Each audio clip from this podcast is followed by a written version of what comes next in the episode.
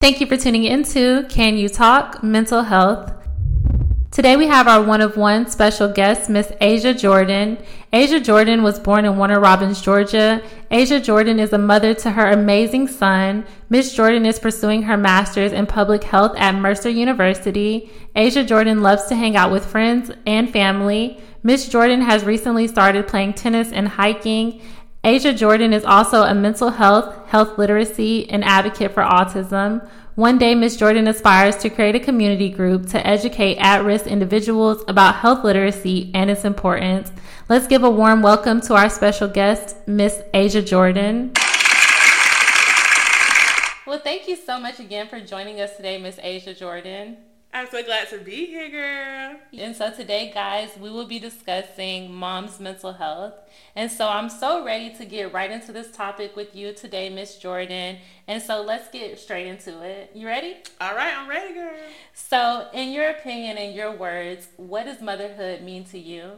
Motherhood means unconditional love. Like I know every day whenever I wake up, I have to give 110% to my child. Like no matter how my mental health is, or no matter how physically tired I am, I know I have to get up and get after it for my kid. Whether it's making sure he's eating a balanced breakfast, making sure we make it to school on time, or he gets his naps in, making sure he has a good dinner, all of that.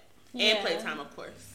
And I love that because even though you say, you know, it's just the love that you have for your child, I feel like, you know, not everybody gets that in from right. a mother. So just you know, so admirable that that's your definition. It's just really just the love you have for your son and just being there. Yeah, because honestly, whenever I first had him, you know, it was like a surprise child. So the first thing I was thinking about was, how am I gonna wake up in the middle of the night and feed him these bottles? Like, how am I gonna do that? Because I've never had to do that before. Where I've had to get up in the middle of the night every couple of hours and do that. And when I tell you, I did it with no hesitation, literally. Wow. And I was like, wow, like I'm really a mom. And it's like the instincts kicked in so fast. Like I would be half asleep, just making the bottles. He over here in my left arm, I'm just feeding him, patting him so he could burp. He going back to sleep, and I do it repeat. Yeah. so it just came to you natural. Yes. So you think you was um, born to be a mother? Hmm, I wouldn't say that because let me tell you, I I feel like because I was the youngest, I was very spoiled. Like oh. you know, I had two older siblings, and then in my mom's family, she had 13 siblings, including herself. And so I was like not only the baby of my immediate family, but the baby of my extended family. Oh, so wow. I feel like growing up in that type of environment where I'm the youngest, I didn't really have to take care of any, you know, children like the older cousins and the older siblings did. So I was spoiled rotten. And I didn't want to be around any kids. Like, you cannot pay me to babysit a child, to feed them, no, none of that. So I was not thinking, like, wow, in this, like in 2019, I'm going to have a child. I would have never thought that. Yeah. And how that would be for you? Yes, girl, because I was a partier. I used to go out a lot. So, yeah, that lifestyle had to be gone. Had to. Okay, bye. Yes. but it's so interesting that you mentioned that with how, you know, just you fundamentally and your family structure just being the youngest and how you thought it would be difficult for you, but it seems like it was actually the opposite. And so for our viewers who are listening today who may have those similar, you know, ideas that may be expecting, what is um, a way that you practice like self-care? Self care for me was just to make sure that I pamper myself as far as getting my nails done, my toes done. Um, I like to go on drives. Like I, I love to drive. I love to listen to my favorite music. Like I love Florida music, like old Florida music, like the juke type music. Mm-hmm. And you know, just to get the dopamine going. like that was my form of self care. Shoot, even going home and I had a coloring book. I would color in that. I would listen to music, just pretty much doing things that'll soothe me, things that don't involve a child screaming in my ear. yeah. so is that that's kind of how you've just continued to maintain your self care just since having Gio? Yes. Also that. Then plus, you know, I had my hobbies. You know, I started tennis. After I started tennis last year, I was going through like a rough patch with like a relationship, and so I was like, hmm, let me just start something it actually used to be something that me and my mom used to do together. Me and her used to play racquetball. Then we would play tennis, which is kind of sort of the same thing. Yeah. So I was like, you know, let me just engage my inner child. Let me start tennis again. So I started doing, I started learning the fundamentals, and then I started hiking um, around like late last year. And you know, I like to go like Cascade Falls. It's so nice out there. And so that's been really helpful for your mental health as yes, well. like because I'm actually vitamin D deficient, okay. and I feel like well, I was told that people that have like depression, you know, that's linked with like vitamin D deficiency. So getting that sun is very important. Yeah. Yes, I'm definitely an outside girly now. I'm also from Texas, so girl, you gonna get that sun. I need that sun because it's already like 75 something in like the morning in like right. December. Can't miss it, girl. I, I'm feeding for some sun always. So, just back onto our topic of mother's mental health, what has given you the most joy as a mother? Honestly, seeing my son grow and learn every day because he has autism. Yeah. And so, you know, I was told that whenever he was first born, just because of my birthing situation, that he would have a couple of developmental delays. And so, he's technically severely autistic. So, he's nonverbal and, you know, he's kind of behind. But, you know, every day he's starting to like teach himself how to talk like he'll start making more vowel sounds um he knows like to take me to whatever item he wants like let's say if he's hungry like an indicator to use if he's hungry he will go get his little tray for the table that he eats with he, we also use a pegboard like we learned to um, use a pegboard at his school because he goes to ABA therapy mm-hmm. so he used a pegboard. He can actually point to the items that he wants. So let's say if he wants one of his Gerber meals, and I have a little picture of it, he will tear it off and he'll bring it to me. My background was in ABA originally when I graduated. Mm-hmm. So for any viewers who are listening, ABA therapy is an early intervention for children that are diagnosed with autism. It's just an intrusive cognitive behavior therapy.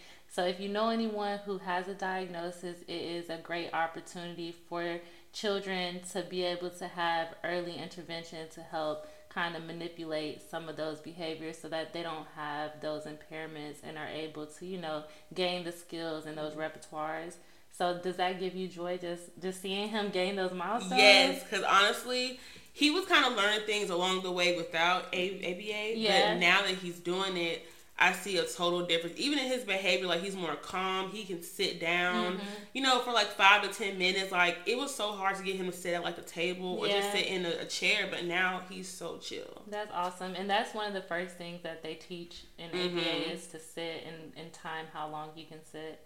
So that's incredible, and I and I'm glad to hear that. And that's one of the things like I loved about ABA is that and it does take a lot of time, but once you hit those milestones, it's one of the most rewarding feelings ever. Girl, it is. I swear. Like, and they work so well with me.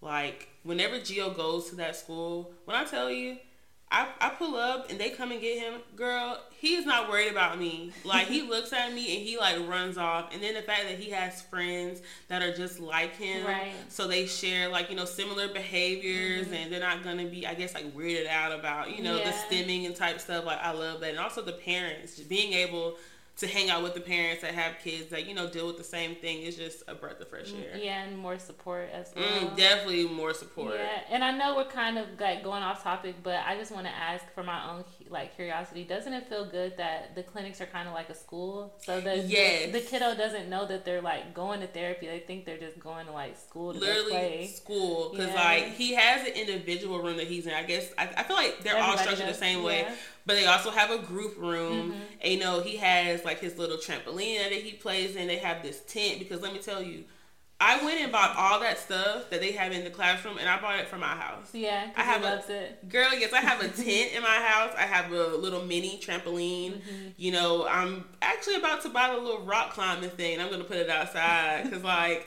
you know, he loves that place so much. So whenever he goes home, I want it to be just like that setting yeah, too, you know? Same enriched environment. Mm-hmm. Yeah, that's awesome.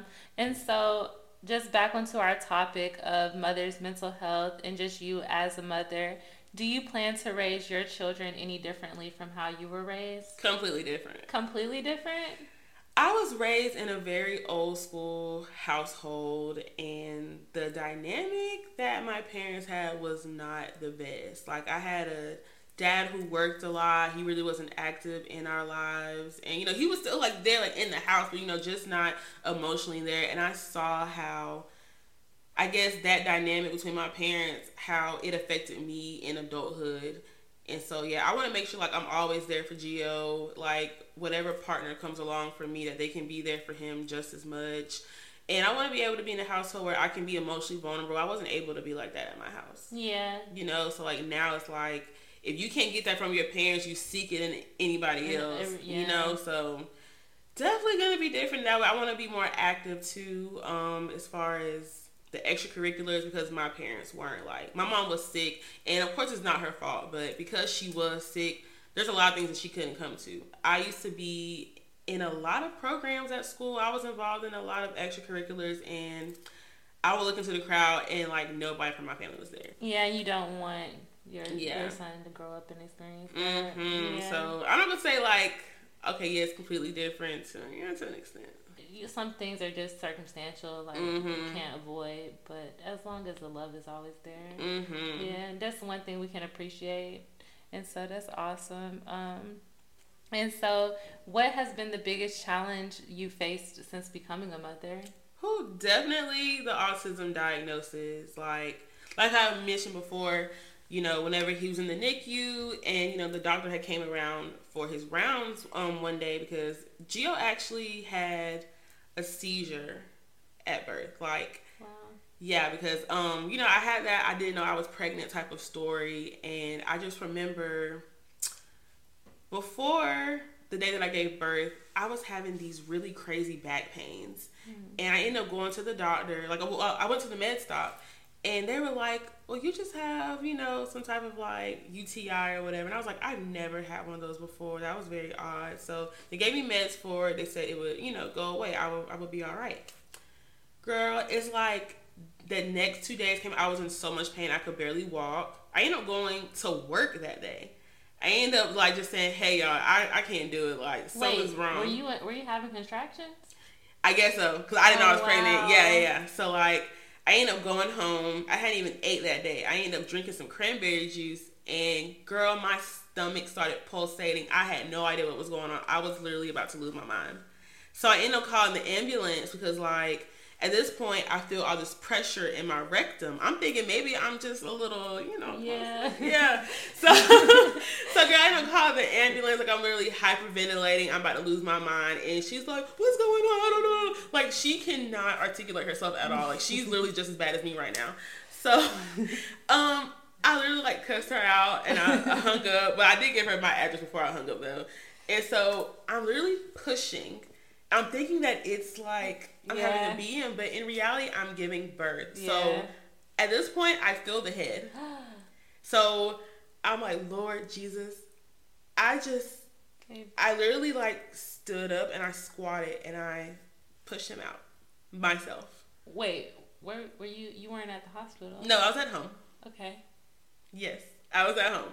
So I'm like, dear God, what is going on? So at this point, like I pushed him out already. He's really in my arms, and I drove myself to the hospital because I did not want to wait any longer because the ambulance ended up not even coming. Actually, what happened was my dad ended up telling me like the following day that they came to the wrong house. Oh wow. Yeah, so I would have been SOL. So you drove yourself to the hospital? Yes, and luckily I stayed two minutes away. So girl, I definitely did the digital dash. Wow.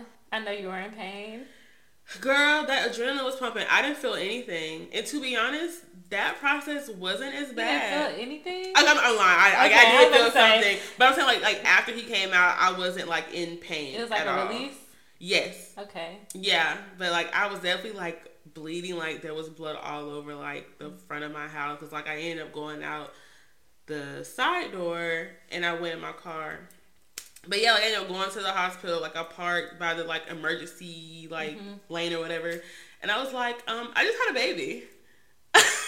so they like got the little like wheelchair. Yeah. Then they you know wheeled me to like a gurney, and then they end up putting him in the little like the incubator type thing, yeah. whatever it's called. And That's it was like, it. and it was like, it's a boy, cause like he was crying and everything. And I was like, it's a boy, and, and I was like, like huh? it's a, it's a baby. First off, like, hold on, wait a minute, girl, it was crazy. But yeah, like obviously because I didn't have any prenatal care because I didn't know I was pregnant. You know what I'm saying? Like he definitely had you know some issues at birth. Like he had a seizure. He also had a pneumothorax. But luckily, like we got out of the hospital in like a week and a half. But like I said, you know, because of everything that happened right at birth, they told me about the developmental delays. So Yeah. I was prepared for that. So because we were in the NICU, because we ended up after he stabilized, we ended up going to um like I think it's Beverly Hills, Austin. That's like the NICU area in Macon. So um they pretty much had set me up with the autism and developmental center because of the developmental delays. So we was going like every three months, basically like quarterly, basically. Mm-hmm. And they was just like, you know, he's doing good, he's doing great, you know, he's meeting his milestones. Then after nine months, that's like I feel like that's one of the most critical ones. You know, you crawling, you trying to babble. That wasn't happening. He started to regress. So I'm like, oh dear baby Jesus, what was gonna happen? Yeah. So I kind of knew for a minute, and and no nobody wants you to like, I guess deem that as like you know your child with special needs, but a mother knows, you Yeah. know, because we used to watch this um video on YouTube, and it was like some fruits.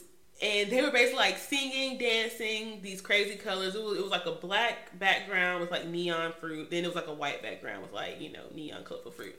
And I just remember putting it on and it was meant for a child that was like four or five months old. It just kind of stimulates those senses that are supposed to be, I guess, that you're aware of at that, you know, stage in life. And he was terrified. And I was like, maybe he's having like a sensory overload. That's what happens with kids that have autism. Mm-hmm. Because my nephew has autism. Mm-hmm. So he was like that whenever he was young. He, he used to be very afraid of like being, you know, not thrown in the air, but kind of like, you know, swayed in the air. That's Yeah. that's a better word to say, swayed in the air. So I was like, you know, he's kind of having these same symptoms that he has. So I was like prepared for it, but like once the diagnosis happened, I was like, wow, this is really real. And it's not one of those situations where they're just like, oh my god, like they're holding your hand, they're like crying with you. It's more Yeah. like a, okay, they have autism. Let me give you this big pamphlet of resources. Get yourself together and figure it out. Yeah. You know, like they, they did talk it over with me, but it wasn't like that come to That Jesus detail, meeting. You know, yeah. yeah. it wasn't like I just remember getting this really big like pamphlet and I'm just like, what am I supposed to be doing? Yeah. Like I was just like I, I honestly had like panic attacks for like two weeks. I remember one thing they used to teach us is like you can meet one person diagnosed with autism and you just met one person diagnosed with autism because every person differs. It's Yeah. just some of those similarities of behaviors, but like every person is different. Mm-hmm. Yeah. Cause like, you know, I would look online at like you know parents that had deal with kids that have autism and you know see what they deal with versus mine. And Gio, even though he's severely autistic, he still doesn't have those issues that some kids have. Like some kids do not sleep like that much at all.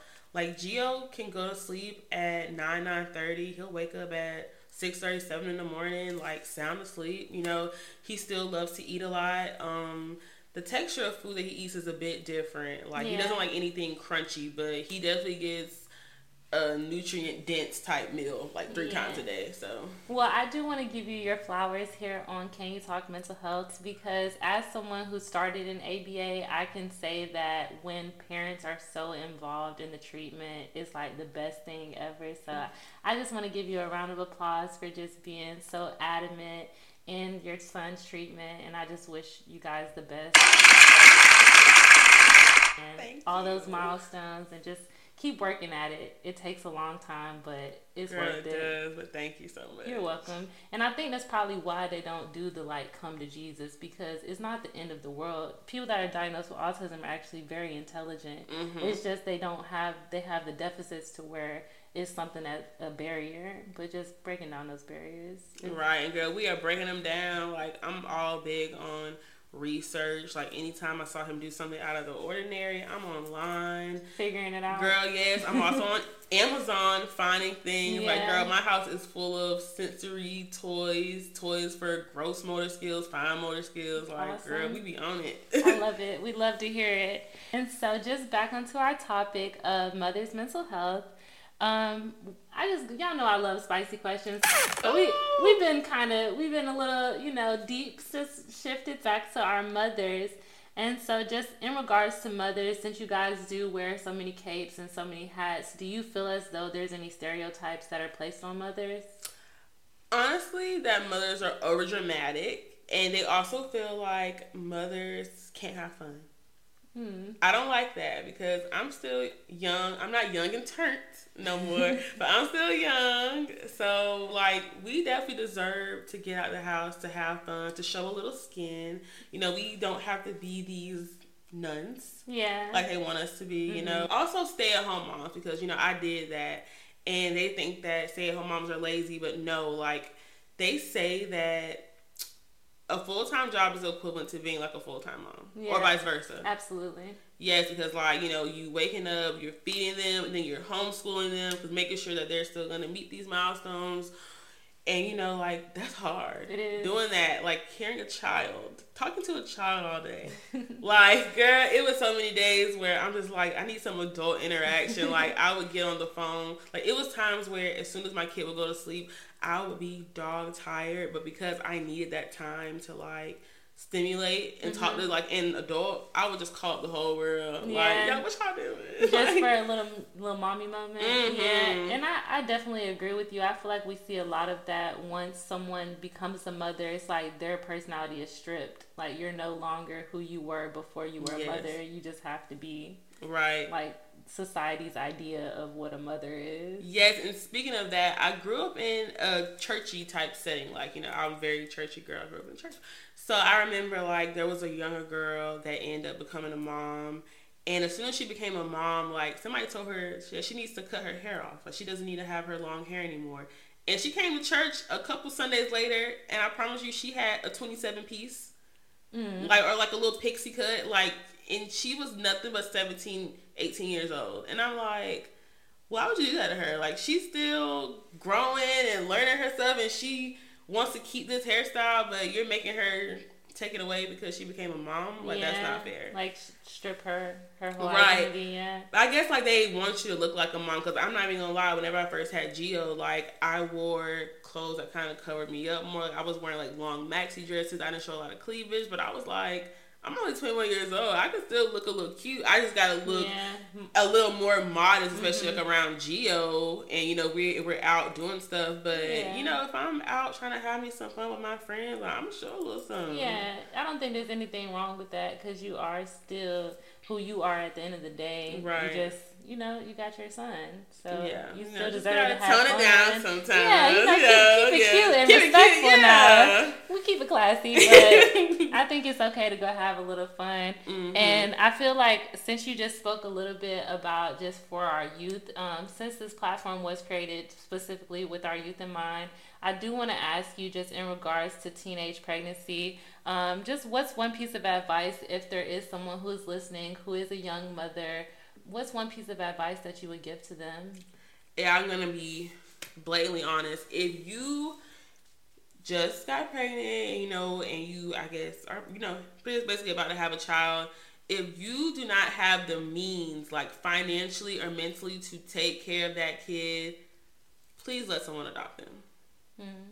Like I get it. Like people love to say that you have a village, but at the end of the day, that baby's going home with you at night. That baby's laying out in your house. So if you don't have the means to take care of it, then let somebody adopt them, even if it has to be a family member.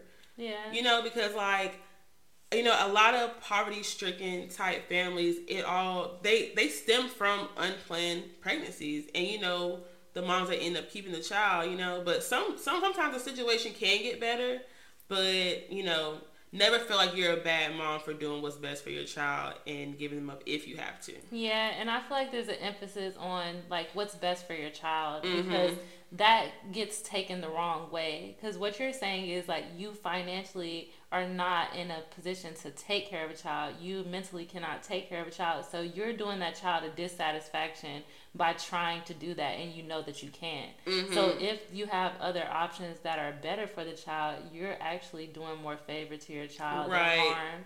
And I feel like that's really great that you shared that, mm-hmm. especially for our young women who may be listening Because we see a lot too. I feel like nowadays where young women will have a baby and then try and do something crazy and like ruin their whole life trying to get rid of a baby that they just never, you know, knew that they could keep. And it doesn't have to be like that. You know, just carry it to term. And, you know, if you want to reach out to an adoption agency, I guess that's how that works, and find a mm-hmm. nice family. Because I actually know, like, a family where it was multiple kids that were, like, born to the family. And one ended up getting, like, adopted. And I saw how she flourished compared to the ones that actually stayed with the family. And it just kind of shows how, you know, once you get into a lo- loving family, you can, you know, get that support and just be greater. You know what I mean? Yeah, environment is everything Mhm. for sure. So yeah, that was that was great. And there's also um like baby drop boxes that are usually at like your fire department, your fire stations where you don't even have to contact anybody. You you can literally just drop the baby in the box. Okay, I didn't. And no I questions asked. That was just a movie. No, it's real life. Like you can look at them. They're usually at like your fire stations, and you don't have to talk to anybody. You don't have to say anything. If you legitimately cannot care for your child, you can leave it, and it will be safe and fine, and nothing will happen to you. I did not know that. It's real. See, yeah, so no, yeah, so there's no excuse to, you know, take extraordinary measures if you're pregnant and don't want to keep the child. Like, there's so many options out there. Yeah. And so, okay, so we got to get back into the tea since we got deep. so want to go back to the tea. And so today's spicy question with Miss Aja Jordan. And by the way, you guys, if y'all are listening to this right now in the month of July, you guys go and tell me and Miss Aja Jordan happy birthday because it's our birthday. birthday.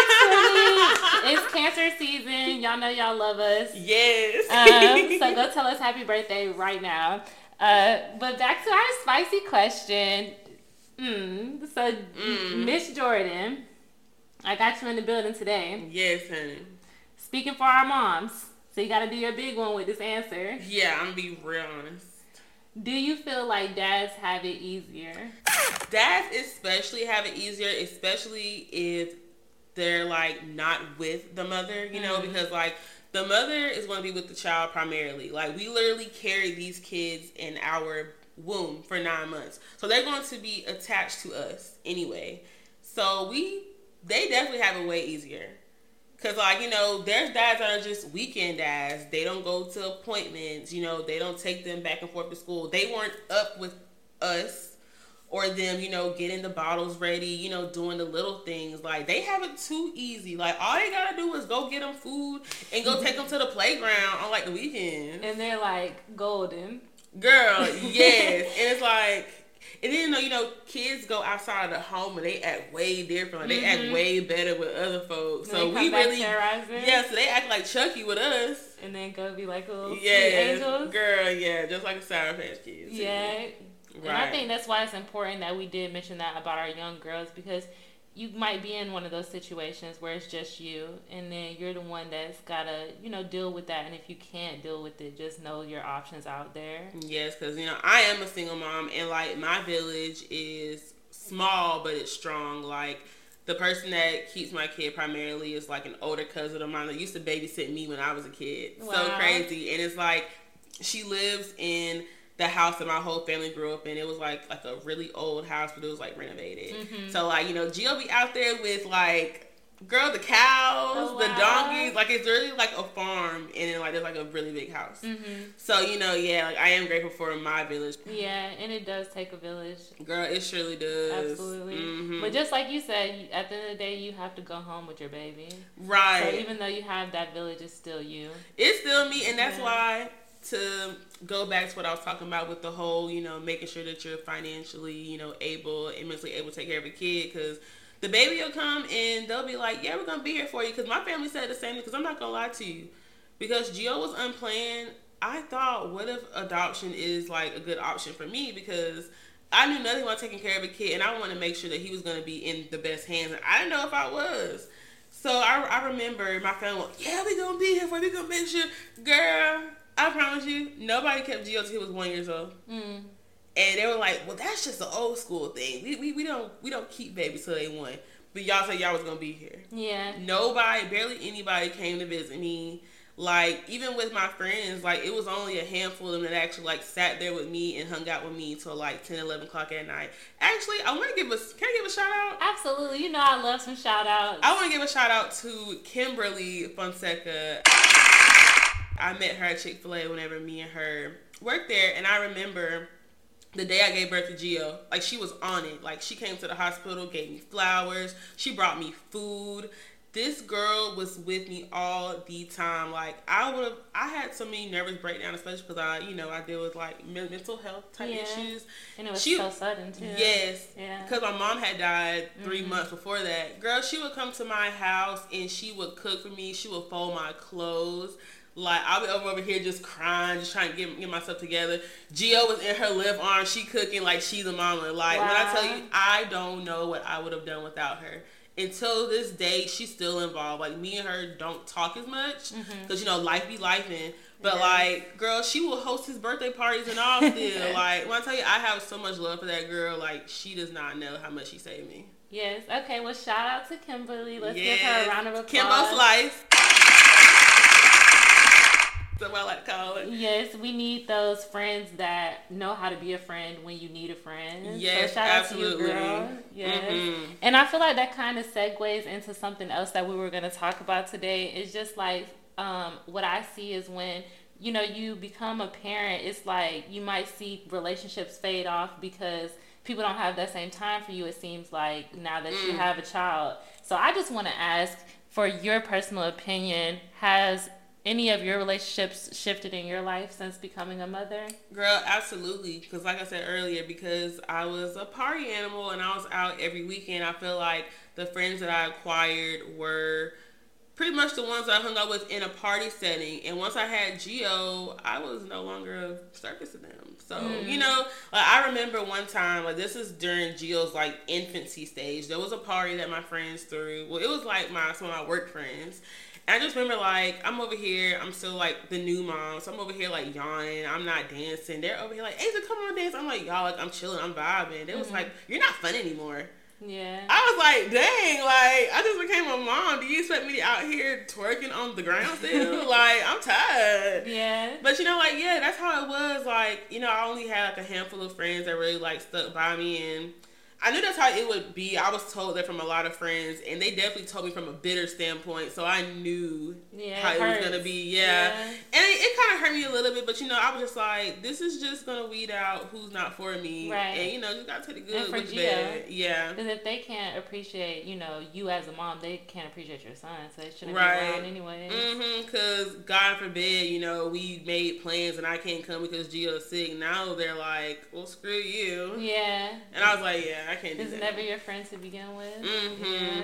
But I feel like that's something that, you know, mothers experience, especially with your identity being stripped. It's like a part of it because like you're not who you Mhm. used to be. And crazy thing is though, like it'll return back to normal because you know whenever I first had Gio, it was in 2019. Mm-hmm. So like I said before, you know the my cousin that keeps him now, she didn't keep him until like a year or so later, which was you know cool because like you know still a new mommy. And then you know COVID happened. So still didn't go nowhere, but like 2021, I was definitely outside way more, and I'm definitely way more outside now. And so like I've kind of gotten back to like the older me, Mm-hmm. and now they they be trying to come back in. I'm like, nah, man, you wasn't with me when I was not shooting in the gym, Yeah. but over over here making these bottles. Right. Well, you was evolving. Yeah. They want to be there when you you got to that place. Yeah. But y'all didn't want to be there during But the no, growth. we not here. No, mm, Which is crazy how people are because it's like, did you think I forgot? yeah, and it's like some people like to say, you know, it's okay to separate, you know, your friends who you can call on, your friends who you can party with, your friends who you just, I guess, trauma bond with. And I'm like, no, like if you can't be the all in one friend for me, Right. like then you just an associate. Like I Right. don't want nothing more from you than just leave you at a, a distance. right. Because what is a friend that's like for a certain setting? Girl, Like, you'll be amazed how people's minds are. Girl, there are so many people out here that'll literally think like you need to categorize your friends. And I'm Yeah. like, that's not me. Like my two best friends, um, Cheyenne and Paris, like those are my girls where we can party together. we've definitely cried together, and we've definitely thought about goals and aspirations together. Yeah, so you got all in one. Mm-hmm. You don't gotta differentiate. Definitely don't. And that's what it's about. Cause who wants to have like, oh, I'm going through this. Let me call this person. Yeah, like, I yeah, so I never. Went, yeah, that is so weird. Like that would make me feel like I really need to question, you know, their position in my life. Right, and so it's as sad as it is that you kind of have to you you're kind of forced into that when you become a mother because you kind of mm-hmm. people just start revealing themselves but i'm happy to see that you're getting back to yourself and yeah we outdoors girl not yes, outside outdoors. not outside outdoors girl yes cancer season we, tuck, we sucking up the sun getting the vitamin d Girl, I'm trying to be. yes, just back to our topic of mother's mental health. I know that we've discussed like you as a mother during your journey. You shared a lot with our viewers today, and so just um just your more piece about after having Geo and just more into your mental health. Do you feel like you experienced any postpartum? Oh yes, it was bad. Like I don't know if it was a mixture of the autism diagnosis or if it was just depression in general because I do suffer from depression. Um, and I actually it used to be bad. I used to have like panic attacks, like, and they would always be at the beginning of the year. And I think it would be just because of the weather. It was really gloomy, mm-hmm. and then you know it was the holidays, and the fact that I lost my mom in February of 2019, mm-hmm. that's what made it even worse. Yeah, because like I feel like I wasn't able to share that moment with her. And then it's like the holidays were bittersweet. Girl, even graduating was bittersweet. I just remember like driving to graduation crying mm. because, you know, I had lost my mom and, you know, she couldn't experience being a grandmother to yeah. my child, you know. So, like, I definitely went through it, but I told myself, like, this year I was done with being depressed. Like, I made sure I got help. Like I started Wellbutrin like some mm-hmm. weeks ago, and I like to do things to make sure I stimulate those, you know, brain chemicals. Yeah. You know, I like to go outside. I love to, you know, music. I love to have fun. Like, cause I just told myself, I can't be the mom that I need to be. I can't give my 110 percent to my child if I don't even have the energy to. to. For yourself. Yeah. yeah. Mm-hmm. Which I think is very admirable that you are just so like honest with yourself to even know like okay I have these limitations on me like I need mm-hmm. to I need to do better for me so I can be better for my son. Right. So I just want to commend you. Thank That's you. awesome. And also just like the piece about mental health, the biggest thing is like your triggers and just being aware of things that you know that will cause you to have that that episode of like experiencing depression. Yes. Like you said, like the seasonal um, with the weather. I know a lot of people deal with that, like seasonal depression, and then also the holidays are really rough mm-hmm. when you when you're like, especially after COVID. I feel like COVID just took so right. much from everybody. It just makes us appreciate those mm-hmm. moments even more. And people don't realize either that whenever you have a child with special needs, the holidays are especially hard because there's things that I want to be able to do with Geo or place that I want to take him that he really can't tolerate because you know, like I said, he has sensory issues. Yeah, yeah, like he'll be overly stimulated. You know, like he loves being outside in open space, an environment that's not too controlled. But like, if I were to take him to see some lights, like he might flip out. Yeah, he's gonna get scared. Right, yeah. or just simply going to visit family members, especially having family members that aren't really knowledgeable of autism and what mm-hmm. it does to kids or how it affects them. Like, if we're not in a controlled environment I'm not going. And yeah. that used to make me feel a little sad too because I still want to go out, but the older he's gotten, it's gotten better. Because like I said, um, the house that he goes to whenever you know my cousin babysits him, that's a family house. So they'll have gatherings up there, and we went to a family gathering for the first time. Like in March, it was my late uncle's birthday, and they had a DJ out there, and it was a lot of people. And Geo was like out there like he would just do Living everybody. Yeah, but it's because he's used to it. So you know, I'm finding out That's now awesome. like as long as he, as long as I expose him to stuff and he gets used to it, then he'll do better. Yeah. So you know, I'm learning through it now. Slowly, yeah. Mm-hmm. Y'all are learning together. Yes. Yeah. And it's the little things too. Like I'll go to my brother's house. I have a brother. He stays in Sandy Springs, and as soon as me and Geo pull up, like the loud music is off. His shows are on. Awesome. You know, he has like an iPad ready. If I finally forgot mine at home, he'll have snacks. He even has like a little table for Geo to sit at. You know, whatever he wants to eat privately, do his own little thing. Mm-hmm. He even has a little room for him to sleep in whenever we stay the night.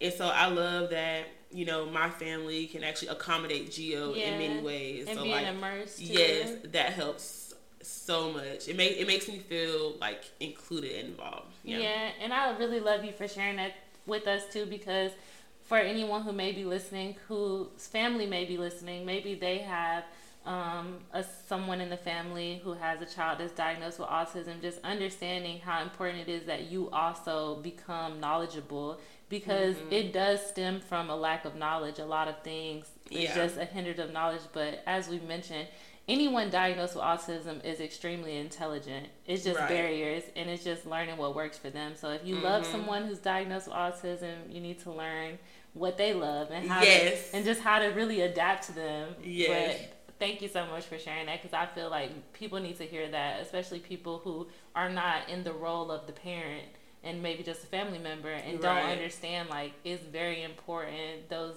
different environments that mm-hmm. you are also playing a factor of what is you know comforting mm-hmm. to your child because it's the little things like like i said you know Gio has sensory issues when it comes to eating so he doesn't like crunchy food so like one time somebody tried to offer him like some chips and he like swatted. He swatted. Yeah. and they were like, What's wrong with him? He don't want to eat from me. I'm like, he doesn't eat that at all. Yeah. And like it's like they'll get offended for the way that he acts, but it's just like this is just how Geo is programmed. Mm-hmm. Like don't get offended. Also, he is a child, so don't get upset with the child. Right. First off, you know what I'm saying? Like, like people, number one, people just be a little yeah some know. people are very like like i said it's just a lack of knowledge mm-hmm. and then mm-hmm. it's also it also becomes like ignorance though because you can like have a lack of knowledge but if you're just doing things but not even trying to get right. knowledge then you're just it's just ignorant because the internet has all the resources it has everything to, so you could learn about it because my cousin that keeps him oh she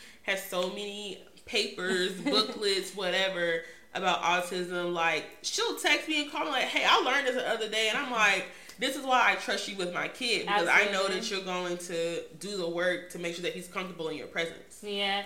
And one thing I will encourage anyone who's listening, any parents who may, you know, think or anyone in their family who may think their child may have a diagnosis, um, the DSM 5 was revisited. So mm-hmm. before mm-hmm. the DSM 5 was revisited, um, anyone who was diagnosed with autism basically was receiving a misdiagnosis or they weren't receiving a diagnosis because it wasn't covered by insurance. Mm-hmm. So whenever they redid the DSM 5, the DSM is where it's all of your diagnosis for mental health. So that's what any professional is going to use to diagnose someone. Mm-hmm. So once they redid that next edition, it allowed more people to be diagnosed with autism because – like we mentioned, one person is just one person. So right. it, it, it, varies from so many different people that it wasn't a clear definition at one time. Mm-hmm. So isn't that so incredible? Like it's still evolving today right. to what a diagnosis of autism is. Because I think because it's like, well, I feel like all mental health things, well, it obviously you show certain behaviors, but mm-hmm. with autism, it's literally like behavioral type stuff. Because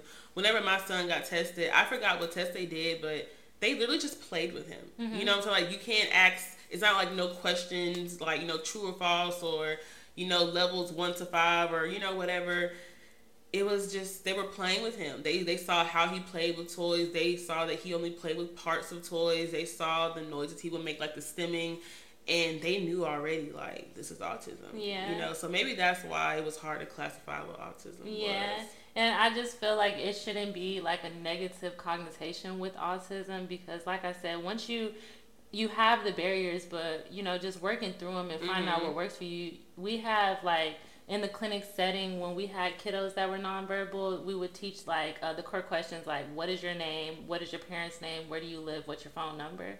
Because even though you may come up to this child and essentially they are nonverbal, they don't speak, but through ABA, if we can teach them at least what's their name, what's his parents' name, what's your address, what's your phone number, then if they get lost, they can answer those questions. Right. And that's something that I saw. Like mm-hmm. I I saw nonverbal kids be being able to answer what their name was, mm-hmm. what their parents' name was. So it's just just time and work. Because Gio can identify like pretty much anybody in my immediate family. They were working with him where we had to cut out pictures of people in my immediate mm-hmm. family, even my cousin that babysits him. And you know, they'll ask like, "Who's mommy?" And he can he point, her, yeah. and that is me. You know what I'm saying? Like I said, he also uses the pegboard exactly. to get the items that he likes. Like, it's never a time where I don't know what Gio wants because mm-hmm. he can communicate that to me non-verbally, whether it's the pegboard or he'll get items from the house that indicate this is what I want to do. He will even grab my hand and he will take me to the microwave Yeah. if he's hungry, if he's hungry, or he'll take me to the countertop. Or let's say if I have like a wrapper that might be laying around of an item that he eats, like girl, don't let him find no fruit snack wrapper. he is going to bring it to me, put it on the table, And let you and like, know. and he's like, eat, eat. Right, and I feel like that's such a clear indicator of like how smart someone Mhm. diagnosed with autism is. Because you mean to tell me that you're basically essentially nonverbal, but you can tell me what you want. Right, girl. I promise you, I know everything that Gio wants. Like people always ask me, "How do you know what he wants?" Like they'll see me just like navigate my way through the house as soon as like Gio gets frustrated, and I'm like, "Oh, he wants this." And I'm like, "How do you know this?" I'm like, "Well, first of all, I'm his mom, so Mm-hmm. Right. I know everything." but you know, Gio has his way of communicating with me, and it's Mm-hmm. just so awesome to see. Yeah, and I think that's incredible, and just like continuing to encourage that with your support group. And then again, for anyone listening, like you have to, like I said, in the clinic when we saw like the most transforming in session, because you can sit and go to therapy, but once you leave therapy, you leave therapy. So it's really like what you're doing at home is going to be the most helpful. Because you can't be, you know, in the therapy Right. all the time. So Because ABA is literally from like nine to one o'clock. You know what I'm saying? So it's like I have the rest of the time at home to do what what I have to do. So yeah, it it starts at home, honestly. Absolutely, and then making sure you know you don't want them to go to a setting where they're being taught this positive behavior and you're not reinforcing it, and then they might lose the repertoire. Girl, Um, they emphasize that so much because I have to do caregiver training. Like, Mm-hmm. and that's what I love about ABA too. They just won't do this therapy and you know let the kid go home. Like, I have to study my own stuff. I have to do homework myself. Like, I had to do some ABC questionnaire about like new and existing behaviors that Geo has, and I had to like put it in these boxes and talk about like the reinforcements. And I'm like, dang, I'm in school again. like I'm already in school. Like I'm really in school again. Might as well this. get certified. right, girl. But like when I tell you, like they don't play around. Like Yeah. and that that lady that was his um caseworker or case manager, like she did not play play with me. Like she would even email me throughout the week, like, did you do your homework? I'm like, yeah, aye aye, yes. because they don't want those Come on, girl. regressions. Yeah, they don't want, and, and I love that because Yeah. you know that definitely keeps me on my toes. Because I'm not gonna lie, it can get easy to get a little lazy with some with some of the work, especially because like he's not actively saying, "Mommy, let's do this," "Mommy, let's do that." I have Mm-hmm. To it's be the on one. Yeah, it's definitely, and it's always on me anyway because I'm a parent. But Yeah. it's just different whenever you have a kid that's like nonverbal because like they he he really will stay chill all day if you let him. Yeah. So I have to make sure like I put in that work. and contrive the environment. Mhm. Yeah, but that's awesome, and I feel like that's why it's it's so admirable as you as a parent because you're just so like aware but so involved and immersed, and like I mean it for real because anyone who listens and worked in the clinic with me, they're gonna be like saying the same thing. and I'm telling you, like it's hard work. But it's even more difficult if the parents are not involved. It's, Yeah. it's the most gut wrenching feeling if you know like you can do all this work, but if they go home and the parents aren't doing anything, Right. Because I don't know if people actually talk about it a lot, but like the turnover rate for the ABA therapist is very high. it is. Like places he goes to, yeah, like he's probably went through four or five of those therapists, and there would be times where he would have to be out for like a week or two because there was nobody to you know teach him. So I just remember like we had took up like a month. It was like right before Christmas, and whenever he came back, they said he had no regressions. Awesome. Like because you he kept ju- it up in the right, house. like yeah. he jumped back in. I made sure whenever we did the caregiver training, 'cause I still had to do caregiver trainings. I told him to like please make me a list of the items that he plays with at school, so we could still keep that same vibe going. So, like I told you, I bought the mini trampoline. Like I just bought that not too long ago. Um, he has like a little slide, like the Fisher Price slide he would play because he was doing physical therapy and speech too. I made sure I got toys for you know gross motor skills. Like, girl, I had I have my own ABA room at home. Yeah. if, if we gonna be honest. sensory room. Mhm. but that's amazing because I know um, with COVID we had a lot of kiddos that regressed, so they would go Mhm. home and then there would not be any, you know, interaction as far as ABA goes, and then they would regress back. So Yeah. just again, hats off to you. Thank you. And keep killing it, cause once you once you meet those milestones, it's gonna be all worth it. Girl, I know it is. Like, well, I'm so happy to you know, I guess be able to see his progress in the future. Yeah, And then you can already see it too, because you're just, you know, you're watching at such a small scale, so you, you know, like mm-hmm. the hard work is gonna pay off. Yes, because at this point, I'm just ready for him to start talking, and it's crazy. I had a dream the other night. We were at like a, it was some type of party setting, and I just remember like seeing this figure like far away from me sitting in like a chair and i feel like it was my mom like that's like that's how i felt in, in a dream and i remember like she was playing with Gio. Somebody was playing with Gio, and I was like, "Come on, now we gotta, you know, sing him happy birthday." She was like, "I got this," and I kid you not, Gio ran to me in the dream and started talking and said, "Mommy, I want cake." Oh wow! And I was like, "Is this like a sign, like that he's gonna start, start talking, talking, soon?" Yeah. And it's crazy because, like, like I said, you know, he's been, you know, saying his vowel sounds, and it's like he's been trying to say so. Like, I, like he tried to tell me good morning the other day. Like he was like, "Good, good morning," and I'm like, say it, yeah. Yeah, so one day you're just gonna like fall out. Girl, like, yes, and he will not be able to stop talking. I know because he gonna be like his mommy. Once you get him that started, can be quiet, yes. Yeah. but also like I saw where Toni Braxton's son had graduated from high school, and they were like. Um, Toni Braxton's son graduated. He no longer has autism, and I'm like, what? Yeah. Like, you don't get rid of that, right? You know, it's like it's, and it's like it kind of just I guess implied it was like a bad thing. Like, oh my god, he he got rid of it. You yeah. know, I was like, that was just so crazy of him to say. Right, and I feel like that goes back to like that piece about people just need to educate themselves. Mm, yes, it's like if you don't know about something, just don't speak don't on even, it. Yeah, because then you're just being ignorant. Yeah, because they were definitely giving her the business. Yeah, she said what she said. Even with autism, even if it is a misdiagnosis, once you receive a diagnosis, it doesn't go away. Like mm-hmm, it's for yeah, life. It I wish people knew that too. So, FYI, anybody listening, please let's get educated and not be ignorant and say things from not knowing. It's okay if you don't know, but it's not mm-hmm. okay to speak on stuff like you know. Right, because you know you come to me about. I'm gonna I'm gonna try and keep it cute, but. Yeah. well, I'm gonna just tell you, it's giving ignorant. Be real about it. but yes, absolutely. Um, and then also just like what you shared, anyone if you don't know, like once you receive a diagnosis of autism, it is for life. It's not something that you just mm-hmm. get out of. Even if you reach all of your milestones, you're just gonna always have your diagnosis. Right. And there's nothing wrong with that. Especially if there's anyone listening who has a diagnosis of autism there's nothing wrong with it. That you're beautiful, you're capable, yes. Keep on doing you and keep on shining the way that you are. Yes, just like my baby Gio. Yes, just like Gio. Shout out to Gio.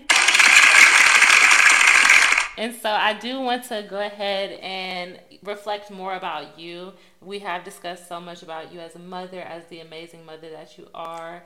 And I just want the viewers to understand more about you, Miss Aja Jordan. And so, just with everything that we have discussed today, how has your lived experiences shaped who you are today?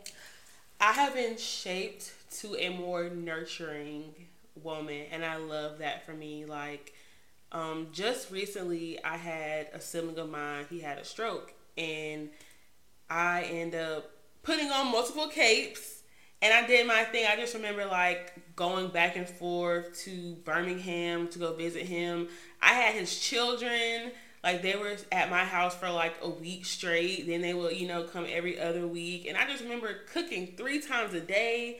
I'm taking these kids out and about doing stuff. And I'm like, this was never, like, I never thought that this would be me. Yeah. I never thought that I would be in the kitchen cooking, like literally, you know what I'm saying, or being so loving, or like they would call me like TT Age, I love you, I miss you, I want to see you. Like I never thought that like I would get unconditional love from a child, like mm-hmm. ever. You know what I'm saying? Like, of course, I had that with Gio, but I just never knew that kids in general would love me because I was not likable from kids at a point. so I feel like that actually says a lot about how I've grown as a person because kids used to go the other way when, when they saw me, but now kids gravitate toward me. I could be out anywhere and I can see a child and automatically go in mommy mode. And, mm-hmm.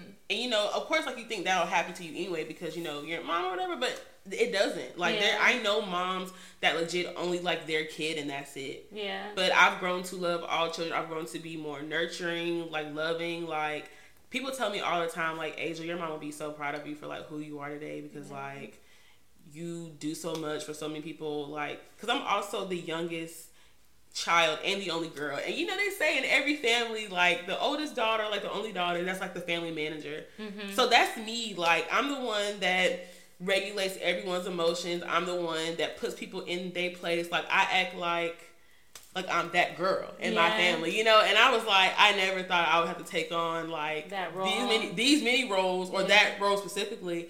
But I'm doing it, and like people always tell me like I'm really my mom's golden child. Yeah. Because you know I do so much. Like my dad would tell me all the time, like I don't know what we'll do without you. Without Aja. you, yeah. Yeah. So you are that girl. Yeah. You period. all of it. Yeah. yes. And and that's what's up for real. Because what we just mentioned when we first started was that you were fearful that you might not be capable of even just for Geo, and now it's mm-hmm. like look at how much you've grown in like a really a short amount of time from Girl, 2019 short. To now. You're like Mother Teresa. Girl, that's what it feels like. What I tell you, like if there's like a family crisis, my phone is blowing up I'm like, what y'all think I'm gonna do? Because I'm the youngest. Like, and then it's like my siblings are seven and ten years apart from me, so they're really supposed to be the ones to have it all together. They're supposed to be like the emotional glue, but it's me, yeah. me, the 26 year old. Like, yeah, just well, figuring it out. Yeah, and yeah. I'm like, there's just no way that y'all really got me out here doing this. Like, even when it comes to family events, like I have to orchestrate everything. I'm calling everybody. You bring this. You bring that. okay, let's rendezvous at this time. Let's do this at this time. Like I'm over here like getting these folks together. Yeah, and I'm sure they can appreciate that. Yeah, oh yeah, they yeah. they do. They They're like gonna be a mess if they don't. Girl, they're really going to be a mess because like I'm in a family full of men, so they already are not are, are all the way uh. there. You know what I'm saying? So like, yeah, I never gotta get the them planning, together. Yes, girl. Trying to get on the plan. That's gonna be rough. I think that's why if I deal with anybody, I know this kind of off topic, but like anybody that I date I love when they plan stuff. Yeah, like because I'm always yes. Yeah, just mm-hmm. taking that off of you. That girl, burden. yes, because yeah. I in like decision making, I can already do it. Some I'm already making so many decisions. Please make a decision for me. Yeah, please, dear God. just having somebody to lift that weight off of you because you're doing it for everybody else, mm-hmm. which is understandable. That's awesome. And I just want to ask you um, if there's just anything that you want our viewers to know about you, anything you want to discuss that we haven't discussed today for anybody listening, any viewers. I just really want to say, like, anybody that's a mother out here that's doing it alone, I promise you, you can do it. Like, if I can do it, you can do it. Like, I feel like I've endured, like, the craziest events of my life. You know, losing my mom in February, having a surprise child in April, you know what I'm saying? Dealing with depression and then, you know, everything that's surrounding, you know, my son's circumstances. Like, it gets hard, but I promise you, if you put in the work and you keep God first, like, you will be unstoppable. Amen. Amen to that, girl. I just took out church right quick. You know, you got our full support on You Talk Mental Health, so y'all make sure that y'all stay tapped in with Miss Aja Jordan yes. and support her journey and supporting little Geo and reach all his milestones. And shout out to your village, shout out to all your best friends, shout out to your real friends that have been there to support you on this journey. Mm-hmm. And thank you so much again for coming onto the platform and being that voice for mothers because mother's mental health should be talked about. It should be talked about mm-hmm. the fact that identities are stripped and that right. there's a lot of stereotypes that get placed on a woman when she becomes a mother. So just thank you so much for just being vulnerable and having this conversation with us today. Girl, it was a pleasure because honestly, I've been on other podcasts before, but I wasn't able to talk about my birthing story, to talk about like my journey with my mental health, you know, being a mom. So I'm glad that I can say what I had to say because I haven't been able to, and I'm I'm just so happy to be here. Yes, and then especially for anyone who you know struggles with mental health or struggles with not having that support system, I want you guys to know that you have a safe space here on Can You Talk Mental Health, and we support you. We support your mental health and just your authentic journey. And if you guys need anybody to talk to, you know, don't hesitate to reach out to us, especially yes. for our advocates that are coming on here and sharing their stories that are being a voice for you and that are representing you. Any single moms, any moms that have children diagnosed mm-hmm. with autism, any unexpected, you know, childbirth. We have to stick together. We're stronger together than we are divided. Yes. Absolutely. And so thank you so so much again. My birthday twenty, Miss yes, Aja Jordan. It's cancer season, okay? it's cancer season season, and y'all better be telling us happy birthday right now. Right now at 12 o'clock. Right. It's, July, it 10th? Even, July 10th. It don't even got to be July 10th because it's cancer season. It's our birthday all month. yes, send me money too. Well, thank you so much again to Can You Talk mental health viewers for sitting with me and Miss Aja Jordan. And as always, I hope you guys find clarity in knowing that you are not alone in your unseen battles. Thank you so much for tuning into Can You Talk Mental Health. Can I talk to you soon?